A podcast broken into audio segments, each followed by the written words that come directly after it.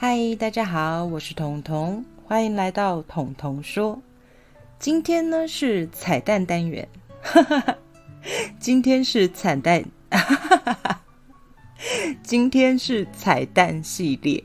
我刚才的绝对都不要剪掉，因为我想让你们知道拔牙过后说话变得有多困难。是的。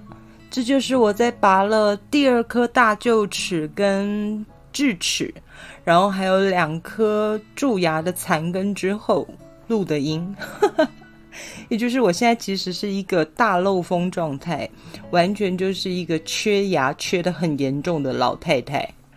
不知道我的发音还能不能口齿清晰，但我觉得我说话的时候口水变得好多好多哦，我要吞一下口水。所以，当你们等一下听到我的口水音，你们需要，可能需要你们的谅解。我手机的讯号怎么这么多呢？今天想要来分享的是拔牙的辛酸史。这一集呢，应该可以放给小朋友听。为什么呢？因为他们就会知道，从小照顾牙齿、定期的看牙医是一件很重要的事。我就是那一种。从小非常非常害怕看牙医的人，嗯，成长的过程里，除了那种牙齿痛到非拔不可，或是疼到真的受不了的状态，我才有可能进入牙医诊所。所以一直以来，我知道我的牙齿健康。问题很大，也就是我其实知道我有一口烂牙。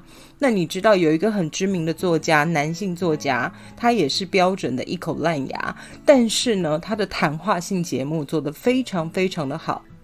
曾经有一个牙医师想要免费为他重建他嘴里的那一口烂牙，但他坚持不要，因为他觉得那就是他自己。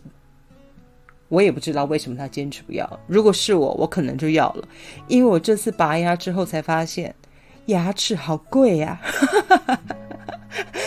拔你的牙他不收费，可是等到你需要做牙齿、做假牙、植牙的时候，天哪，那个收费之高昂！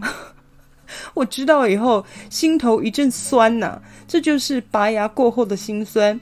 你除了要忍受口水变多，然后麻药要退未退的那种痛苦之外，你知道麻药没退的时候，你有半边的脸几乎是是麻的，甚至会麻到有点到鼻窦的位置。说话的时候会不自觉的开始流口水，可是你嘴里又咬着纱布，医生都告诉你。拔牙过后呢，口水是一定要往内吞的，不可以随便的吐出来或是漱口。所以我就一直在忍受那个不断冒口水的状态。而我现在这个缺牙的状态里面呢，我不知道为什么，也没有人跟我解释为什么，但我就觉得我的口水分泌实在是异常异常的多。讲话的时候呢，会有很多很多的口水音，然后也会不自觉的分泌很多的口水。我不知道是不是大家拔牙都会跟我有一样的状态。很多人安慰我，他们告诉我，在我拔牙之后，听起来声音是没有什么大问题的。可是因为我前一段时间录了两次节目，然后每当我回放剪接的时候，我就会发现那个口水分泌之多，严重的影响了我发音的状态。所以我后来想想，既然拔牙有这么多的辛酸史，那我就把它录成一集节目，当做彩蛋。也邀请你们包含，可能会有很长的一段时间，我的发音会带着很多这样的口水音，我会尽量避免，尽量简洁。但有的时候，你们知道。能力所未及，所以就需要你们多多的包涵，多多的体谅我。嗯，为什么会突然间讲到拔牙？其实就只是因为我的第二大臼齿在某一天让我感觉它摇晃的很厉害，然后吃东西的时候会感觉有那种冰冷的刺激。我心里想。该死了，那就是非拔牙不可了。然后接着我就在某天起床的时候，发现我的牙龈整个肿大胀血。之前以为里面是化脓，但幸好里面只是血水。总之，我很快的，不知道为什么人生可以这么勇敢，我就突然间决定了我要去看牙医，迅速的选择了牙医诊所。之后呢，我就去报道了。医生一看到我的牙，就跟我说：“嗯，很好，那就是拔了吧。” 然后我看着那个医生的。很温暖的笑容，但我实在笑不出来，我就说好，那就拔牙吧。但是其实我的内心非常恐惧，全身都在颤抖。但是我很感谢那个牙科的小护士。我在告诉他我非常害怕拔牙之后呢，那个小护士其实从头到尾用手抚摸我的肩膀，安抚我，所以我的恐惧就因此减低了很多。所以我非常感谢那个小护士。他好贴心。总之就这样，我拔了我的第二大臼齿。接着我也不知道为什么，拔了大臼齿之后，伤口慢慢的好转了。可是我的智齿开始痛了。也就是在我拔牙的时候，医生其实有帮我补救我的那个智齿的蛀牙，但不知道为什么，就那颗智齿。虽然补过了牙，可是就一直感觉对冷热的刺激感受非常强烈。于是我又去了那个医生的门诊，好死不死，他休诊，所以我就找不到我原本的牙医和那个小护士，贴心的小护士。我只好听朋友的介绍，又到了另外一个牙医诊所去，去检查我那个酸痛、冷热酸痛的那个敏感问题到底。来自何方？一进去那个新的牙医诊所，它真的很新哦，因为它的设备各方面都非常的好。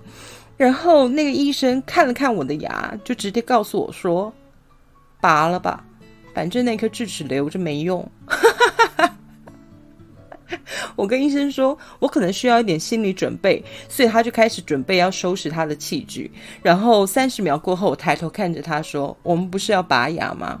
他问我：“你不是需要心理准备吗？”我说：“对啊，我需要心理准备去决定拔掉这颗牙。那我现在已经决定了。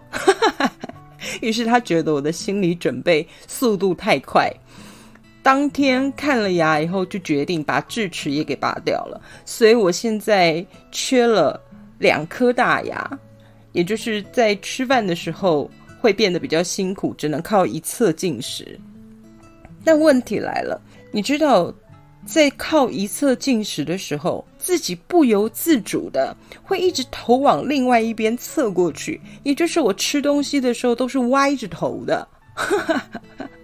我也不知道歪着头吃东西是不是有帮助，但当我发现的时候，发现的就是我的头在吃东西进食的时候都是歪向一侧的。然后有人告诉我，人的舌头是万能的，是灵活的。当你缺了牙之后，你的舌头会迅速的调整它应该有的位置，应该摆放的位置，让你的发音接近你原本有牙的时候的发音。我希望这是真的，因为这一个礼拜下来，我其实一直在一直在适应。自己讲话的方式，还有一直在训练自己吞咽口水的迅速程度。但你们听到的，现在我还是有很多的口水在我的口腔内。好，可能有很长一段时间没有办法好好的录音，但是我还是会竭尽所能的录下各种节目：彤彤的天马行空，彤彤的答客问，还有好久不见的童话变奏曲。至于彤彤公购。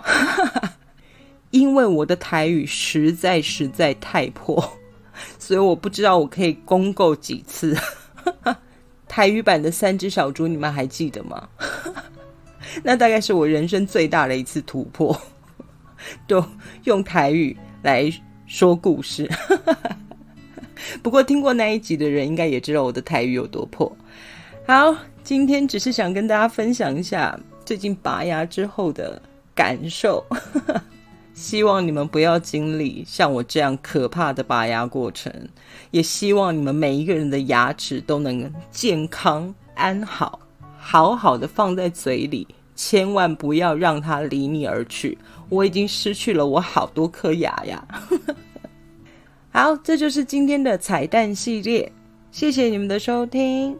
那希望我能够尽快调整好发音的方式，继续录制节目喽。彤彤说：“我们下次见。”